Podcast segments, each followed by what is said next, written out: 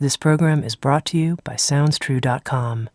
At SoundsTrue.com, you can find hundreds of downloadable audio learning programs, plus books, music, videos, and online courses and events. At SoundsTrue.com, we think of ourselves as a trusted partner on the spiritual journey, offering diverse, in depth, and life changing wisdom. SoundsTrue.com. Many voices, one journey.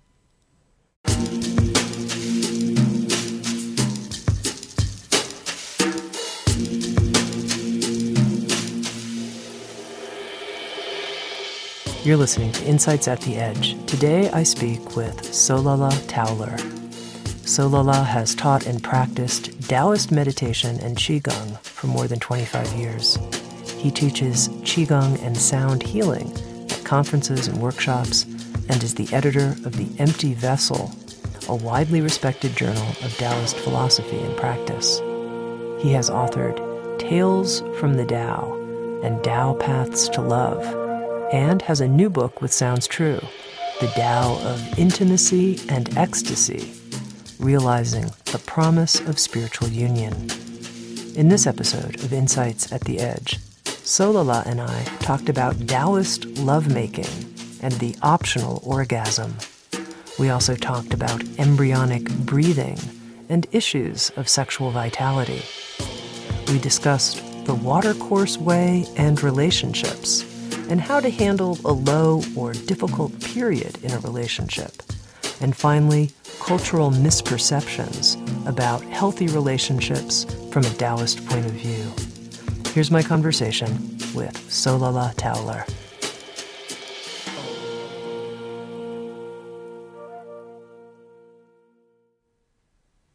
In your new book, The Tao of Intimacy and Ecstasy, you introduce this term sacred union.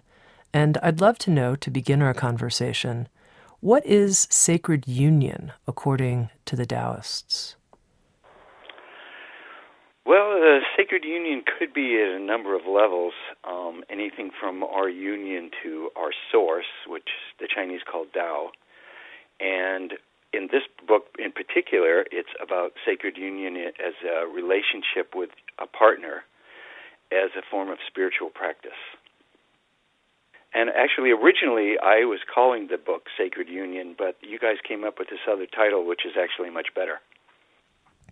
So, tell me a little bit. Would you say there are principles of sacred union? Yes, definitely. And these principles all come from the path that I follow, which is Taoism, which goes back about 5,000 years in China. And some of the very basic principles, such as one called Wu Wei, uh, spelled W U W E I, and it means not forcing, not overdoing, not going against your own nature. And in relationship, it's something like not trying to force things to happen, not trying to make things happen faster than they naturally need to flower. So that's a very important one. And then uh, the watercourse way is another one about what we call, from the 60s, we call going with the flow, which is actually an ancient Taoist concept where they talk about water, water always flowing downhill, water taking the shape of whatever container it finds itself in. If you put it in a round container, it becomes round. If you put it in a square container, it becomes square. So it has the ability to flow with whatever the situation is rather than going back to trying to force things again and trying to force things into a shape that is not natural. And people have find a lot of frustration in relationship issues around these kinds of things of trying to force things, trying to make that other person fit the box that we would like them to be in, which we think is going to make things better for us. Now, you know, you talked about not forcing things, but what would you say to somebody who has one foot in and one foot out of a relationship and they're not quite sure here what would the Taoist approach be? They're not really in, they're not really out. It's not naturally flowing in either direction. Well, I I guess I would tell the person to um, slow down, which is another big one that I talk about a lot in the book, going slowly, because it is when we go slowly that we can actually feel and understand what really is going on, what what is about to be going on, uh, instead of necessarily what we wish was going on. And so, someone has one foot in, one foot out. That, that's a very good question. I think they would just have to um, maybe take some time out to check in with themselves to see if this is really what they want, or be fine with the way things are and just let things um, go naturally. Uh, whether they go forward or backwards or stay where they are, just uh, be okay with what is. I think sometimes when I hear people invoke the Taoist idea of just going with the flow, something like that, it can have a shadow side, which is a type of apathy or yes. over lackadaisicalness or indecision, something like that. So that's what I, I guess I'm trying to address is how do we prevent Wu Wei, as you said, the watercourse way, from being apathy? Well, that's a good question, and and really, it's about being sensitive to to understanding or feeling what this flow is. They they talk about flowing water. If it's just uh, we do physical practices in Taoism, we do qigong kind of practices, meditation kind of practices, because people who don't move, when water doesn't move, it stagnates, and then it becomes like a swamp, and then things start growing in it. And that's that that's not the flow of water. That's water being stuck somewhere. And so and this idea is that uh, in, in, old old times people would translate wu wei as not doing, meaning do nothing.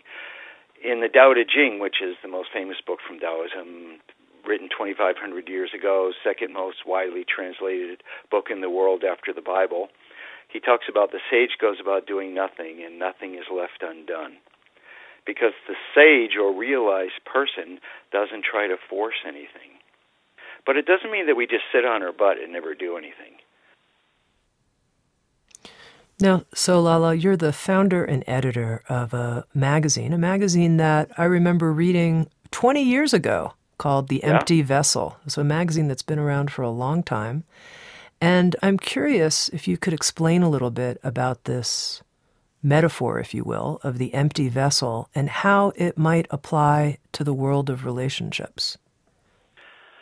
Um, well, you, you know, we've all heard that story a million times about the guy who's so full of himself and he goes to meet the, this teacher to see if there's anything else he can glean from the teacher. But it, when he meets the teacher, all he just goes on and on. I've been in, initiated into this and that, and I'm a close friend with this teacher, that teacher, and the, and the teacher's pouring the tea into the cup until the hot tea's flowing all over the table into the guy's lap and burning him, and he's jumping up and yelling. And the teacher is saying that uh, you're obviously your cup is so full, it is overfull, and is not only can I not put anything else in, but is actually harming you. And so the the Taoist approach is that you empty your cup. Um, the Tao Te Ching, he said, in the world of um, knowledge, every day something more is taken on. You know, we're reading more books, we're stuffing more information into our head. In the way of Tao, every day something is let go of we're emptying, emptying, emptying, and the more we empty, the more we're able to be filled. And how that relates specifically to relationship, um, that's another thing where you meet somebody, uh, sometimes maybe you're nervous, you want to impress them, or you're feeling a little insecure, and you start talking, talking, talking, and going on about all your accomplishments and all the things you've done. And you hope that you are impressing the other person, but usually it doesn't impress the other person. It may even really turn them off. And if you can actually allow them to come forward, empty your cup so they can come forward and maybe pour a little into your cup, and then you can pour a little back and forth, like when you're having a tea party when you're a kid and you're pouring the little cups back and forth. That's one way.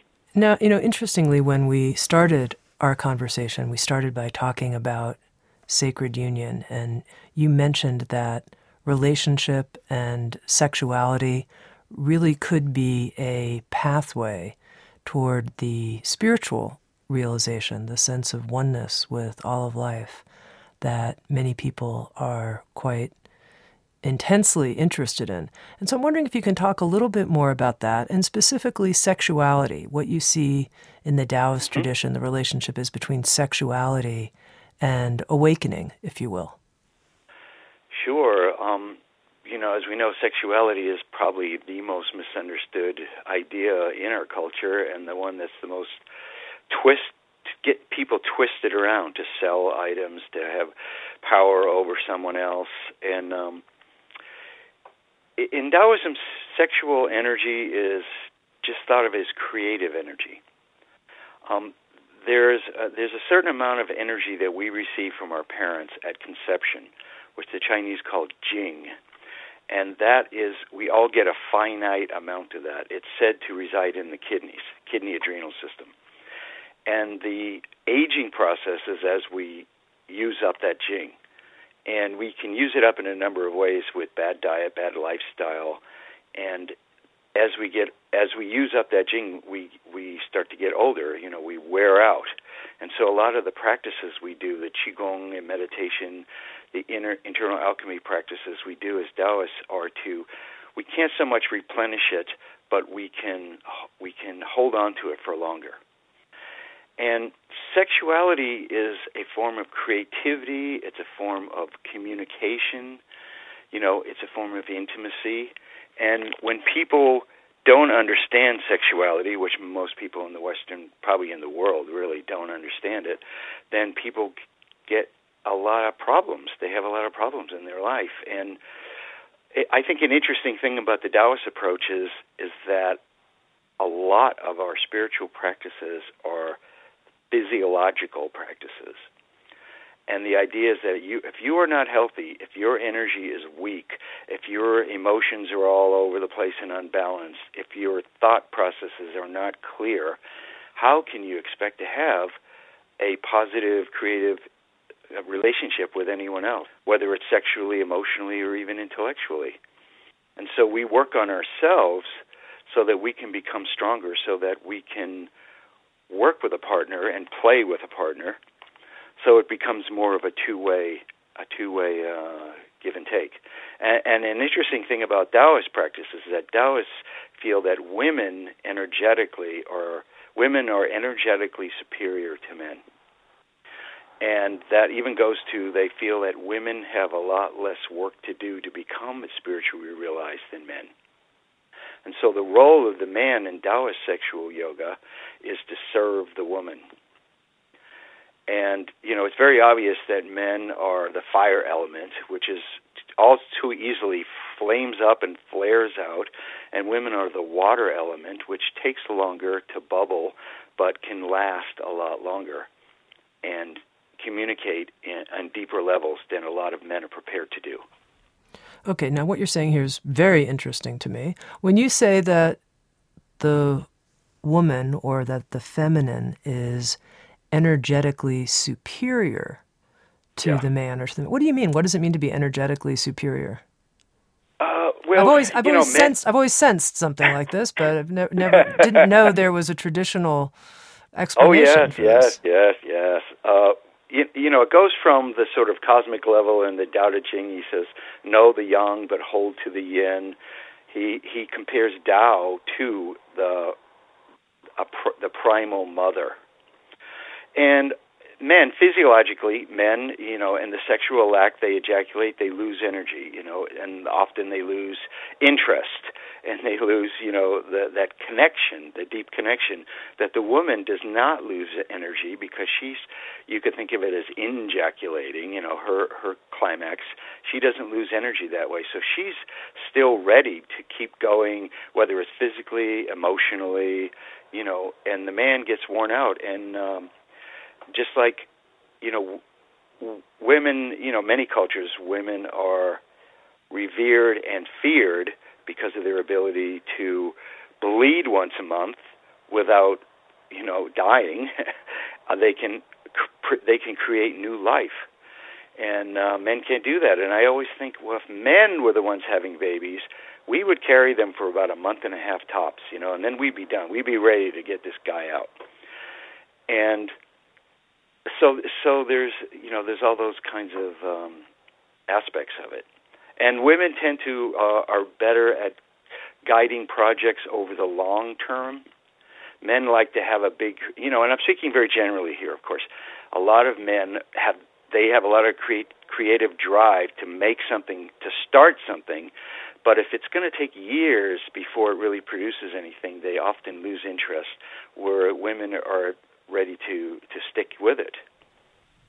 Now, you also said that in Taoist lovemaking, it's the job of the man to serve the woman. Tell me, yeah. what does that what does that actually mean? How would that change the way most couples, or many couples at least, are approaching mm-hmm. lovemaking? Well, it goes back to that idea of that men are of the element fire and women the element water. You know, the fire is re- pretty much ready from the get go, ready to go where the water, you know, and I mean, again, I'm speaking generally here, but water takes a lot longer to come to, to a boil, and you don't want to. And so the man needs to, and and we I talk about this a lot in the book. The man needs to slow down those ideas that we were talking about, wu not forcing, and match himself with the woman. So that that implies the man slowing down and matching the woman and letting go of this the sort of race to the goal of climax, and then and then he's done. And the more you do these physiological spiritual practices like qigong, for instance, the less energy you lose when you do climax. But in the beginning, it's better for the man to hold himself back, and that way. And, and the only way to do for him to do that is to go slower and to become very sensitive to his body, to where he is on the circuit, to her body and her energy, and going slowly, being more sensitive. You know, it's great for for everybody. Help me understand. You said the more a man does qigong practices, the less yeah. he would lose during ejaculation of his energy. So help me understand that. Well, you know, uh, qigong practice. Uh, qigong means working with energy, working with qi.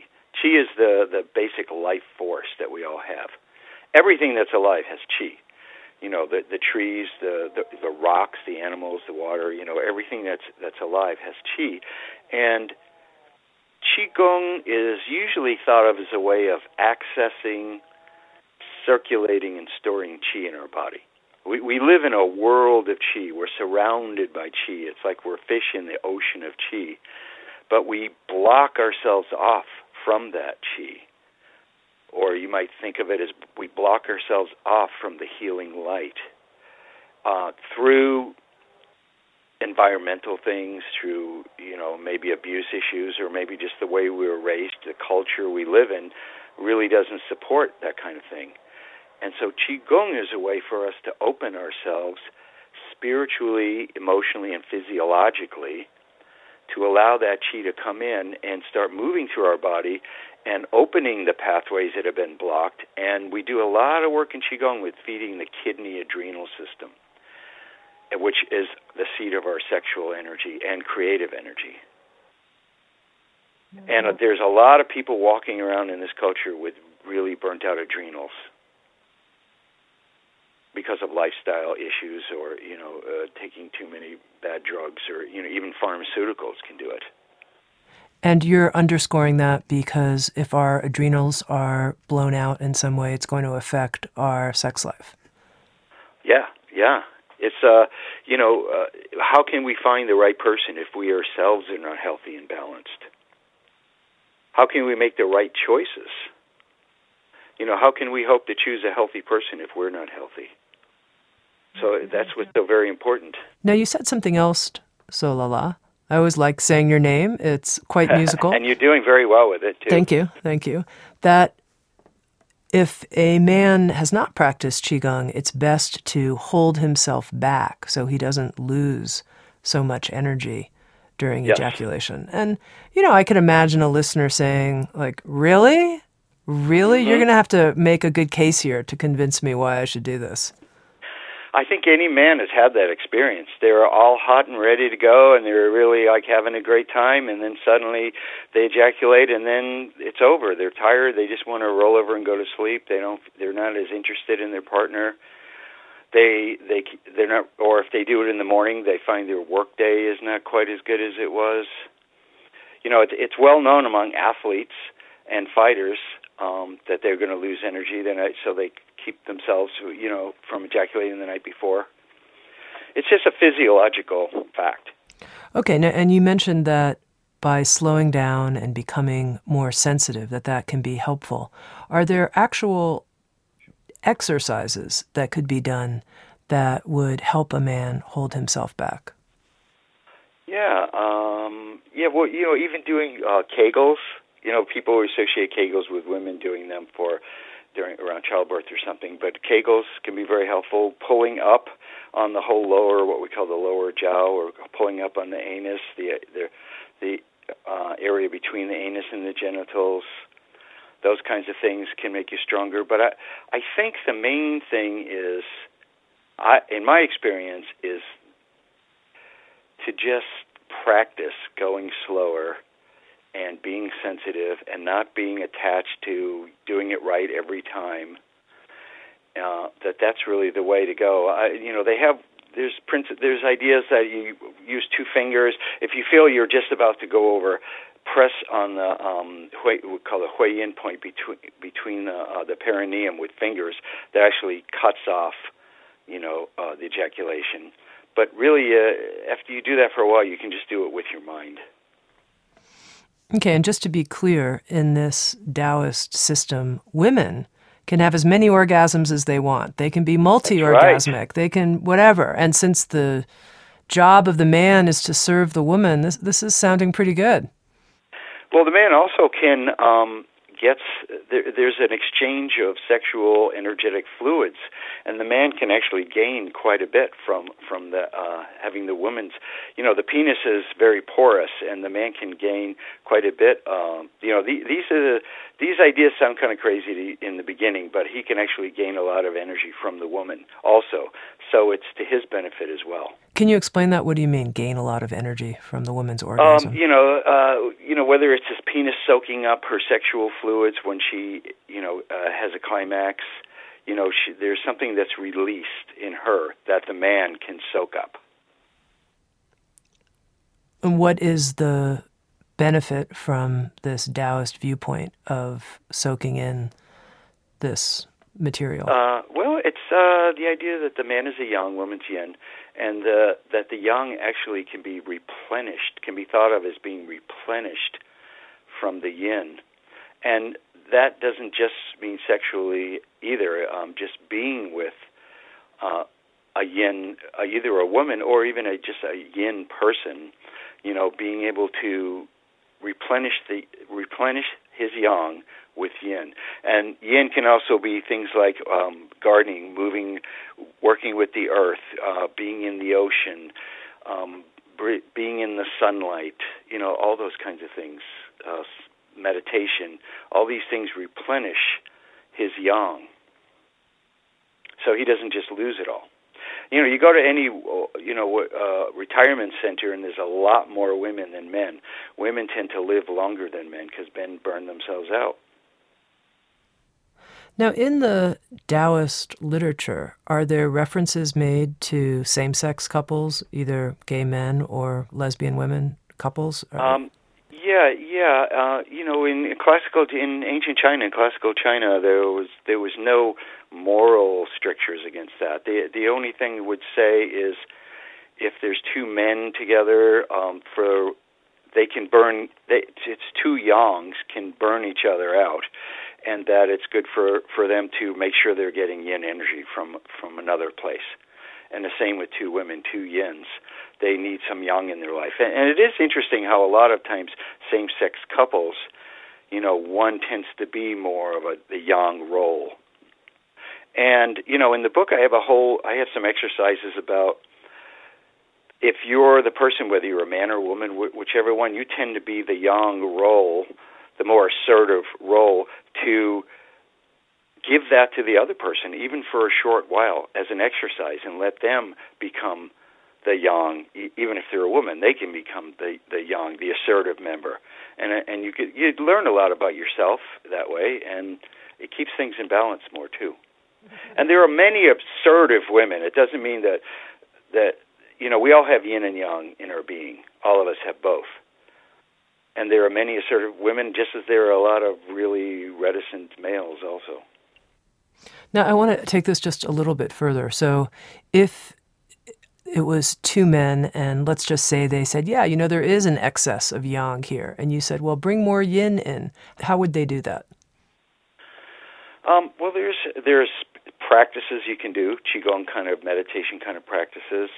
There's you know having friendship with a woman or friendship with someone that's very yin. Um, there's dietary things you can do. Even uh, you know, there's a lot of different options actually. Because most people, they when they think of yin and yang, they think, well, you know, yang just means the really fiery, creative, outgoing person, and yin is the very, you know, uh, retreative person.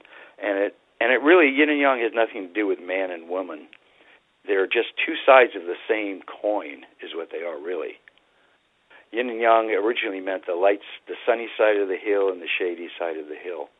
And yang is thought of as outward, creative, fiery energy, and yin is thought of as going down deep into the water.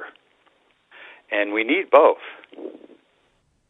Is the goal in the Taoist system to have yin and yang in balance? Yes. Yes. And, and almost like a lot of other spiritual paths, there's, oh, there's a sense of almost androgyny that the the enlightened person, the sage, the realized person, um, has everything in balance. Okay, so let's just be a little bit more specific. If somebody's listening and they want to bring more yang into their life, very specifically, what would they do? Yes. Well, um, there's there's a chapter in the book that talks about this, and there's simple things like um, going out in in the sunlight in the morning, especially if the sun's near too bright, and actually doing a practice where we swallow the sunlight, the sun energy into our body. And for more yin, you would do that with the moon. The moon is considered the yin, and you would swallow um, the moonlight energy into your body. And there are foods, you know, in Chinese medicine, all the foods are associated with different elements, and some are very yin and warming. Uh, I mean, yin and cooling. Some are very yang and warming.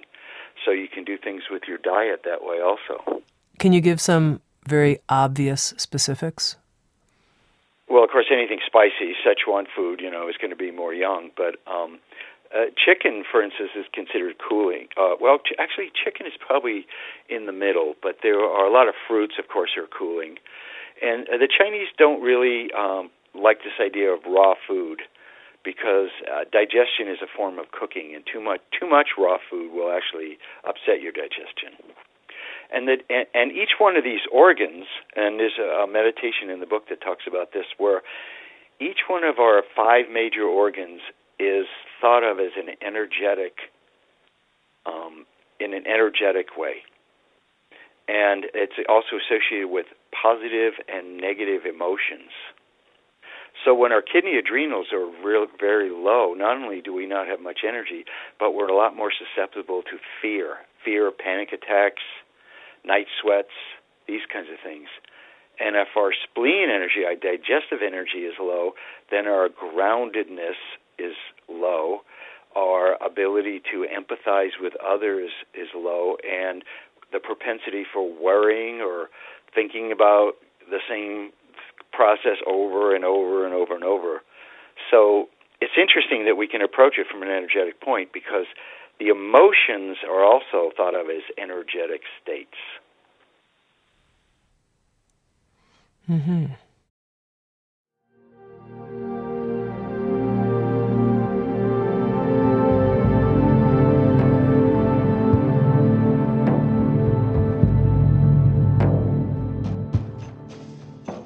You're listening to Insights at the Edge, produced by Sounds True. We welcome you to learn more about our collection of more than a thousand learning programs and receive two free gifts just for visiting us. Just go to soundstrue.com backslash free gifts. That's soundstrue.com backslash free gifts. And now, back to Insights at the Edge.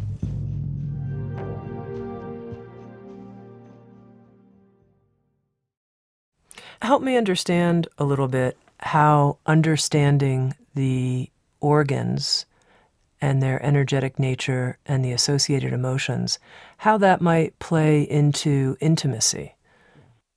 Yeah, yeah. Well, you know, it's considered the the liver, our liver, which uh, is a detoxifying organ and uh, stores a lot of the blood in our in our body when we're at, when we're sleeping. And um, the liver has to do with flexibility, which is another big Taoist principle.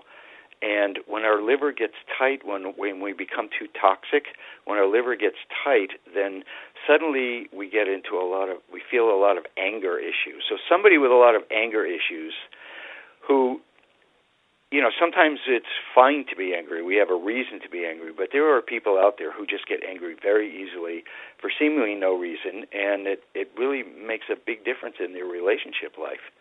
And if they were able to through Chinese medicine or qigong meditation treat their liver so that their their ability to be more flexible in their life that can really uh, have a lot to do with how well their relationships go.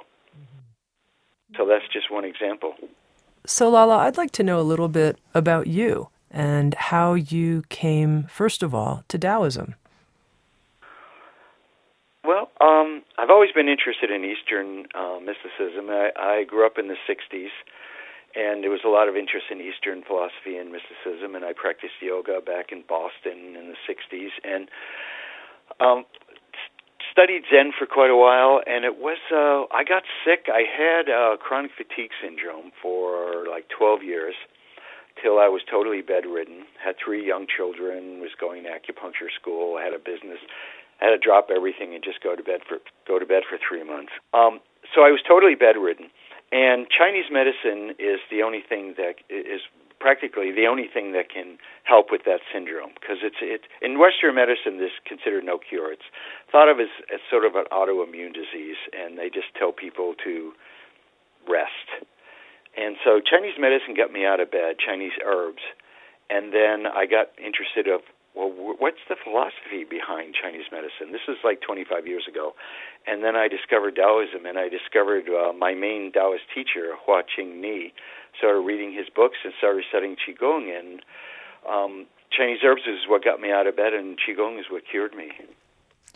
And then this move to really look at the Taoist approach to intimacy. How did that happen in your life? Um, well, you know, chronic fatigue syndrome is a severe kidney adrenal exhaustion. So I had no sexual energy. And uh, when I did have a little, uh, I would lose it very easily. And so when I started looking into the Taoist practices, I discovered, you know, Mantak Chia has some good books, and uh, other people discovered this. Wow, this is a whole different idea. This is a whole different approach you know, this might be really good for myself physically, but it also started opening a lot of doors of intimacy and deeper communication and communication with my partner at the time. Now, what would you say to somebody who wants to have more sexual vitality? They find themselves in a low sexual desire place. Um, they should see it, uh, a practitioner of Chinese medicine because they'll be able to help them with their kidney adrenal uh, loss, or you know what we call kidney deficiency. Um, they should do meditation qigong practices to build their energy. They should look into these sexual practices so they don't lose their energy uh, every time. I mean, those are all ways um, that they can regain their sexual energy. And and and no ways to redirect it or because sexual energy is also our creative energy. And when we when our sexual energy is really low our creativity is really low as well. So all of these that the beauty of the Taoist approach is that there it's all multi-level.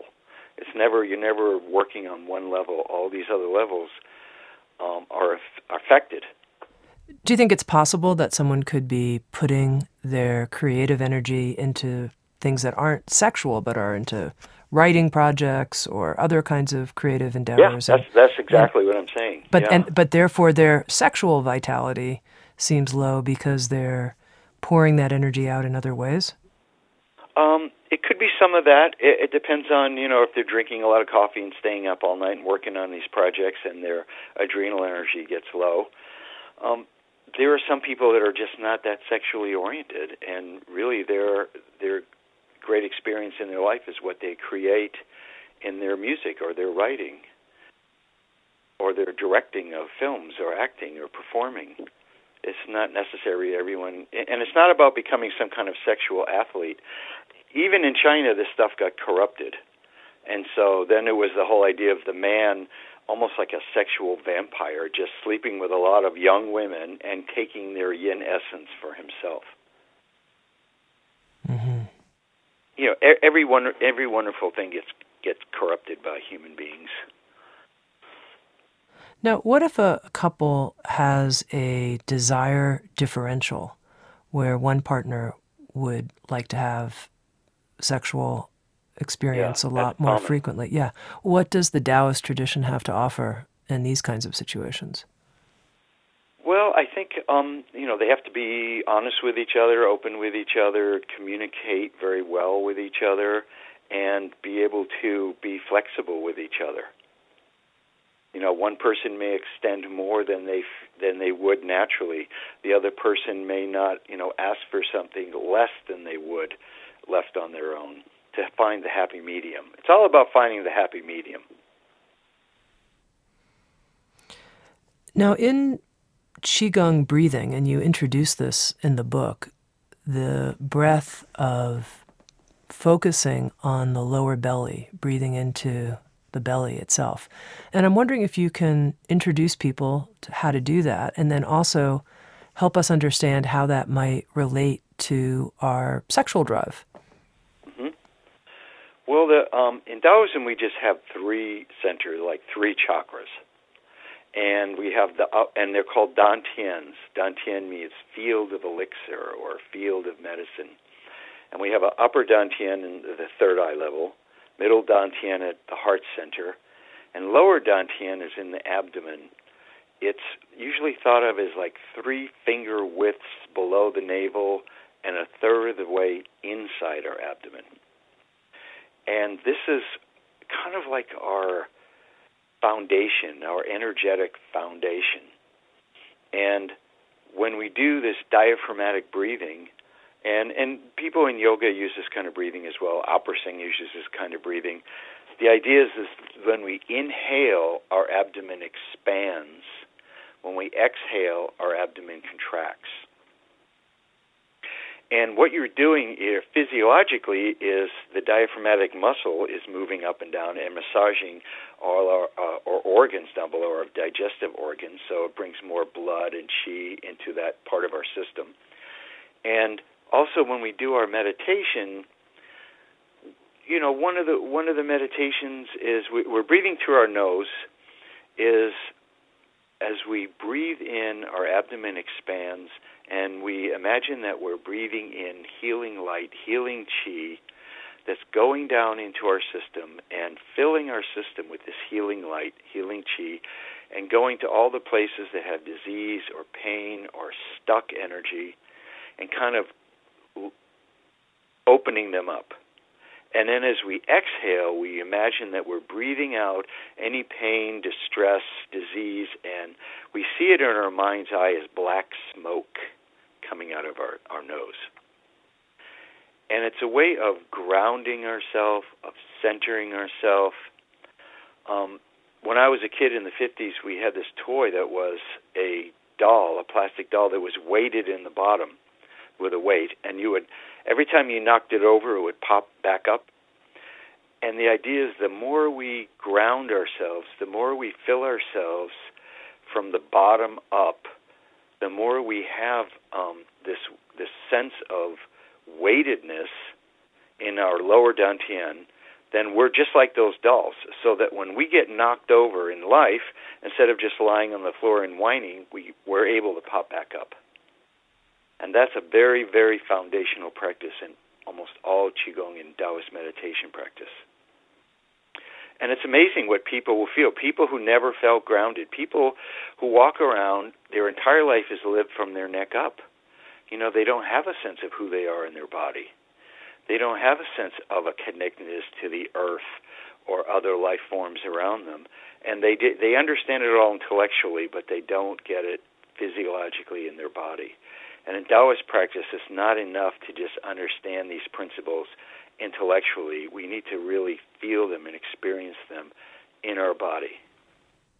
So, on the inhale, how do you make sure that you're taking in fresh energy? What are you visualizing on the inhale? We're visualizing, people can visualize like a, a glittering energy or a white cloud of energy. You know, healing in our mind's eye, we see this healing light coming in to our body and filling our entire system.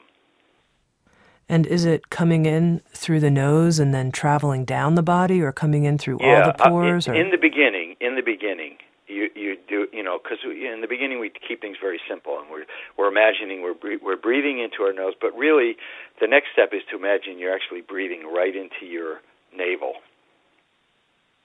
You know, because the na- navel is is a really important center where we receive when we're in utero, where we receive our oxygen and all our nutrients and so sometimes they call this embryonic breathing, as if we are actually in utero in the universe, you know, and we're still connected to the Great Mother, and we're receiving our nutrient, our life support from the Great Mother, and we're receiving it through our navel, through our lower dantian.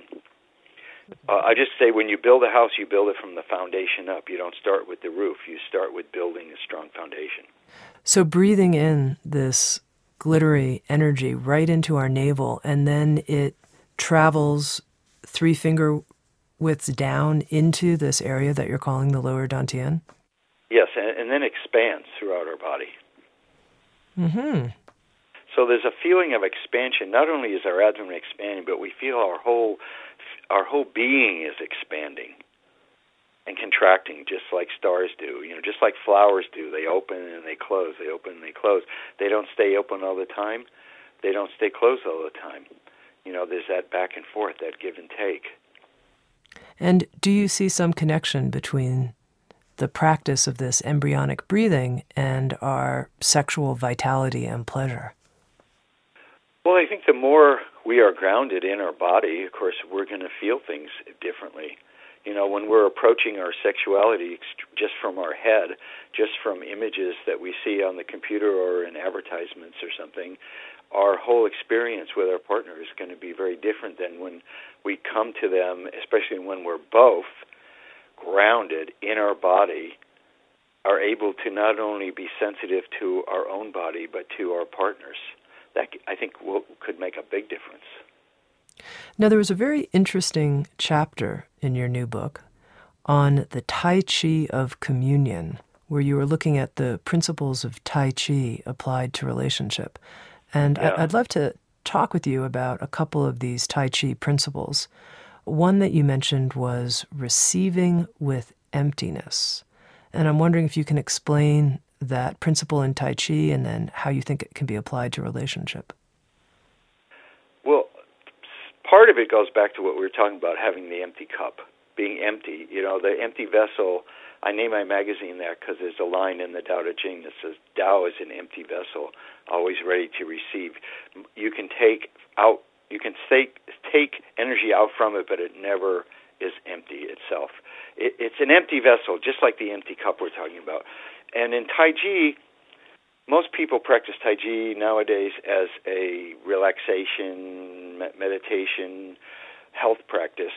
And Tai Chi is a Qigong practice because we're working with Qi. And we have these principles of sometimes we're moving forward, sometimes we're pulling back. Sometimes you you need to be forceful, you need to be yang in a relationship, in a communication, in a instance of communicating with someone, your partner or someone you work with, you know, someone in your family. And then other times it's way better to not be forceful, to let them take, you know, to say what they need to say. Let them move forward and you move backward. And it's a way of communication and communing um, so that there's always a sense of balance, there's a give and take. In thinking about the principle receiving with emptiness, I was thinking about conflicts in relationships and how that principle might be helpful in a conflict. And I'm wondering if you could talk about that. Yeah, a lot of times when there's a conflict, sometimes we feel like we've been wronged and we feel very self righteous or we feel very hurt or we feel very angry and we feel like it's very important to let the other person know that they were wrong in wronging us and we can feel very attached to making sure they really get it and that they and sometimes we may even want them to feel bad the way we feel bad. And that just escalates everything. That doesn't really get us anywhere and there are ways to communicate you know that I, I feel hurt by something you did or said and you know to understand also that part of this is my own pattern from childhood from past relationships you know, it may not really have anything to do with the other person. And that the more we approach the uh, with this of not trying to get back at the other person or make the other person wrong or hurt the other person in turn, we can actually communicate with them in a much more clearer way that they can see what it is that's not working. But they don't have to feel defensive. If you're not attacking someone, they don't have to get defensive. You know what I mean? So if you feel so, then they don't have to lash out, and that go, that can go a long way towards better communication. Now there was a, another Tai Chi principle that I thought was quite interesting that you applied to relationship, and it's the principle of rootedness. And I wonder if you yeah. can speak to that. Well, it's back to that thing that if we're not, we don't have a strong sense of connection of rootedness. Um, whenever I teach qigong, I always have the first practice we do is we're standing and we're using our mind intent or our imagination to send roots from the bottom of our feet down into the earth so that we're like a tree with roots that are really strong in the earth so that when the wind blows us we can our limbs can dance in the breeze but we don't get knocked over we don't get hurt as easily. We don't get knocked off our center as easily. You know, we're able to be more um, true to to our our real nature, our our true nature in our communication and relationship with other people, all the other people that we're in relationship with. Because if we don't, like, uh, you know, if we're not rooted, we're not grounded, we're easily knocked off. You know, we're going through our life with one. You know, you, you we all know people that just go through one terrible experience after another, or you know, one anxiety after another. They're always in a state of panic or a state, you know, in this kind of ungrounded state.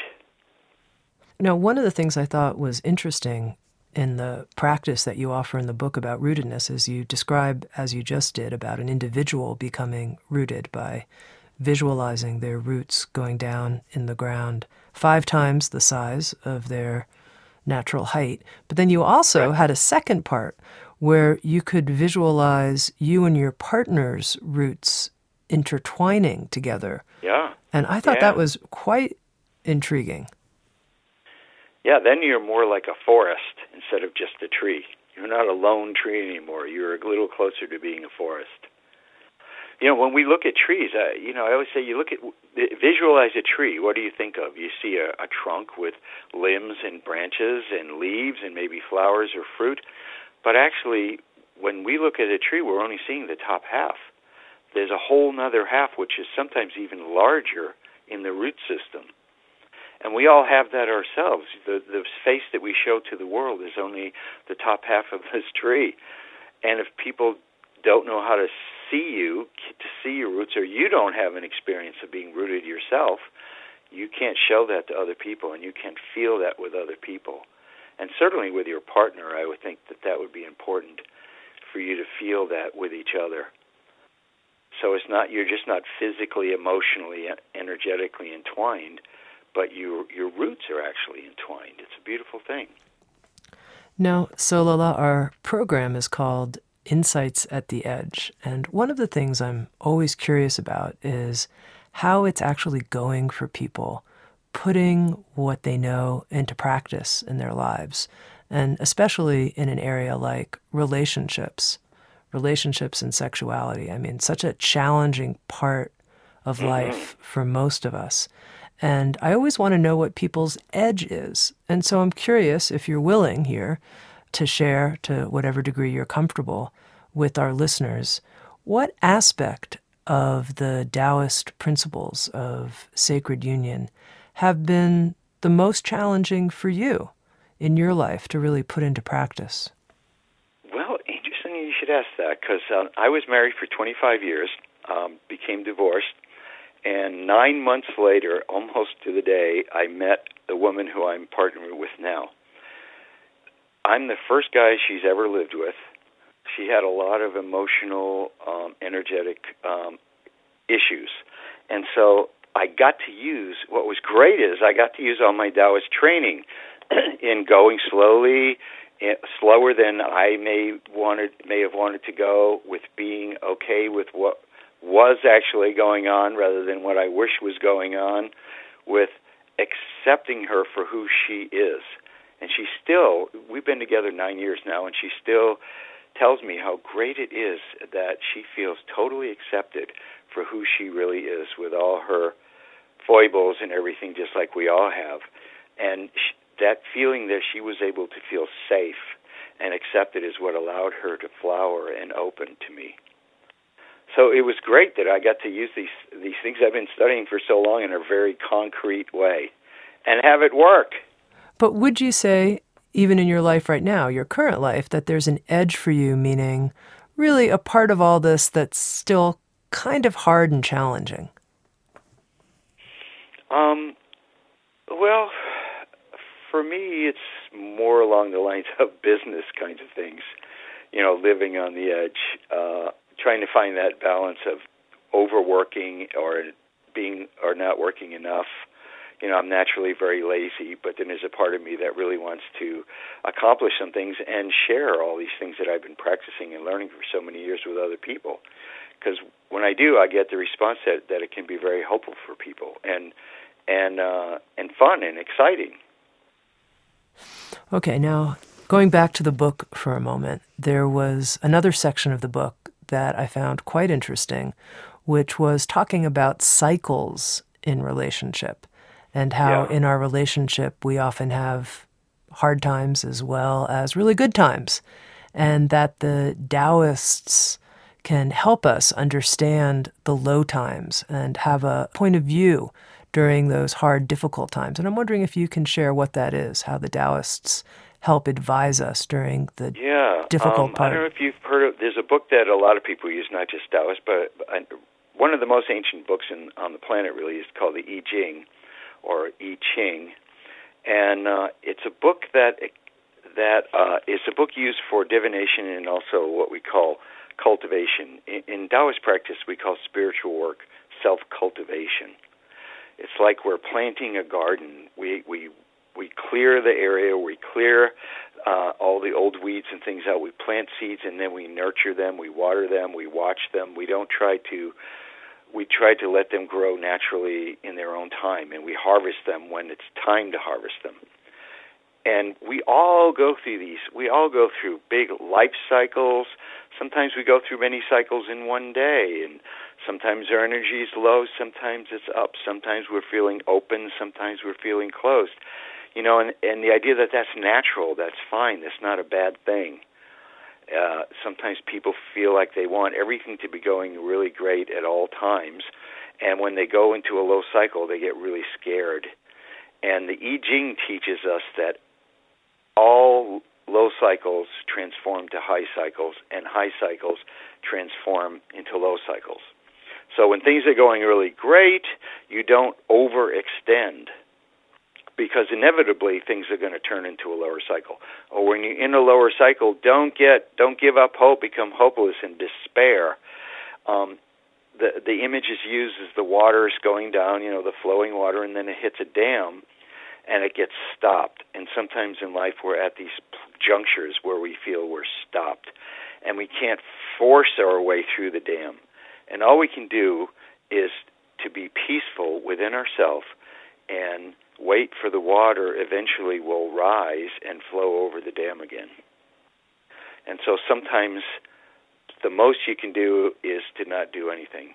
Back to that wei that we started talking about in the very beginning here. And so don't if your partner may be in, in a different cycle than you. Sometimes you're in the same cycle together and it's great, or sometimes you're both in a low cycle and it can be very challenging. But to respect, respect the cycles, and uh, realize that's part of life and be able to work with them. I used to tell uh, my girlfriend that I didn't want us to get into a rut, but I wanted us to get into a groove. Hmm. I like that. Now, in many ways, this question may allow you to summarize many of the things we've talked about, but I'm wondering if you had to name just a handful of what you think are the core misperceptions about relationships and sexual fulfillment in our culture, the most pervasive misperceptions. What do you think they might be? Mm. Mm. Boy, you really ask good questions. Well, I think everybody, uh, you know, from the movie, the thing, one of the things I hate in movies where it's supposed to be a, a beautiful, passionate relationship um, that's just beginning or is happening, and you see the the two people physically crash into each other, start tearing each other's clothes off, and it's this very, you know, it's like almost like uh, they're so excited, but it but it's it's a very ungrounded and and and people feel like that's what true passion is. You need to want to crash into each other, rip each other's clothes off, and usually, at least in the movies, it lasts you know two three minutes, and then for a lot of people, that is what it lasts. And people think they or they feel like they read a few books on tantra or sexual yoga, and they need to become some sort of sexual athlete um, to be fulfilled, or they feel like this you know, you know, uh, a, real difficult thing in relationships is when you expect the other person to fulfill every one of your needs and to be there for you in every way that you want someone to be there for, and then you're greatly disappointed when they can't possibly fulfill that because it's not humanly possible. And whether that's emotionally, sexually, energetically, you know, those kinds of things, you, people have to get real and the real can be very beautiful, and the real can be more of a dance, a graceful dance, than a crashing together. And people think they have to have this incredible drama of passion going on, and and then when you're together for a number of years, that drama kind of starts going down a little bit. But as long as you keep that idea of that you're in the groove and not allow yourself to get into the rut, um, the passion can come in a lot of different ways. And sometimes it comes, it's very quiet. Tell me what you mean by the groove, because I mean, I have some ideas, but tell me what that means to you. Yeah, it's it's like uh, dancing with someone. You you know when you feel like the music is moving you, and and and it's sh- and the music is just showing you which way to go. And the more you listen to it, the more it shows you where to go. And you're with your partner, and you're both moving to the music, and you may hear totally the music in a totally different way because you're totally different people. And then you also find a way to be in the same um, groove with groove with the other person and dance with them. That's in a light graceful fun way and sometimes it's just wa- brushing against each other in the kitchen as you're walking past each other in the morning. Sometimes it's it's in high passion drama, and sometimes it's just sitting next to each other reading a book, each being in your own world, but also feeling a closeness together. And you're not, you know, and it's so very important not to make that other person be the be all end all of the world for you, because it's too much pressure for both of you. Now, Solala, I just have one last question for you. I was reading on your blog a piece where you say that your personal practice these days consists in something that you call looking up. What's looking yeah. up? Well, it started with walk, you know, taking walks, realizing, oh, my head is down too much. I need to pick my head up and then it was it moved into looking up and seeing the tops. I love to sit in my yard. There's a lot of huge trees in my neighborhood. Of seeing the tops of the trees dancing in the breeze, and looking up in uh, even in cities, especially some of the older cities, you can see a lot of interesting buildings and a lot of things that are at the top of the buildings that you wouldn't see if you were just looking straight ahead. And sometimes looking up can mean taking a different approach. You know, sometimes I take my walk, I tend to go through the neighborhood in a certain way. Some days I do it backwards, and I see different things. Suddenly there's a sign these people have on their fence that is very playful and fun that I never saw before because I'm usually coming from the other direction. And also, it's something about taking the more expansive view. You know, it's like when we're watching a movie on a television. In the beginning, we get we see the wall, the television, the screen, and as we get more drawn into it, all we see is the film. We're in the film. We don't see the bigger picture. And sometimes in our life, we're in a low cycle. We're in a challenging cycle, and we're so caught up in what's going on right then that we lose sight of the bigger picture of where our our spiritual journey is taking us and that we have been in great places before and we probably will again and this is the time to not try to force our way or break our way out of this situation relax gather our chi take an expansive view look up it can also mean looking within I've been speaking with Solala Towler I just love his name. It sounds like water flowing to me. Solala Towler. Wit Sounds True, he's the author of a new book, The Tao of Intimacy and Ecstasy, realizing the promise of spiritual union. And if you're interested in more information about Solala, you can visit his website where you'll find his blog and also information about the Empty Vessel magazine, www.abodetao.com. The word abode and then T A O.com. SoundsTrue.com, many voices, one journey. Thanks for listening.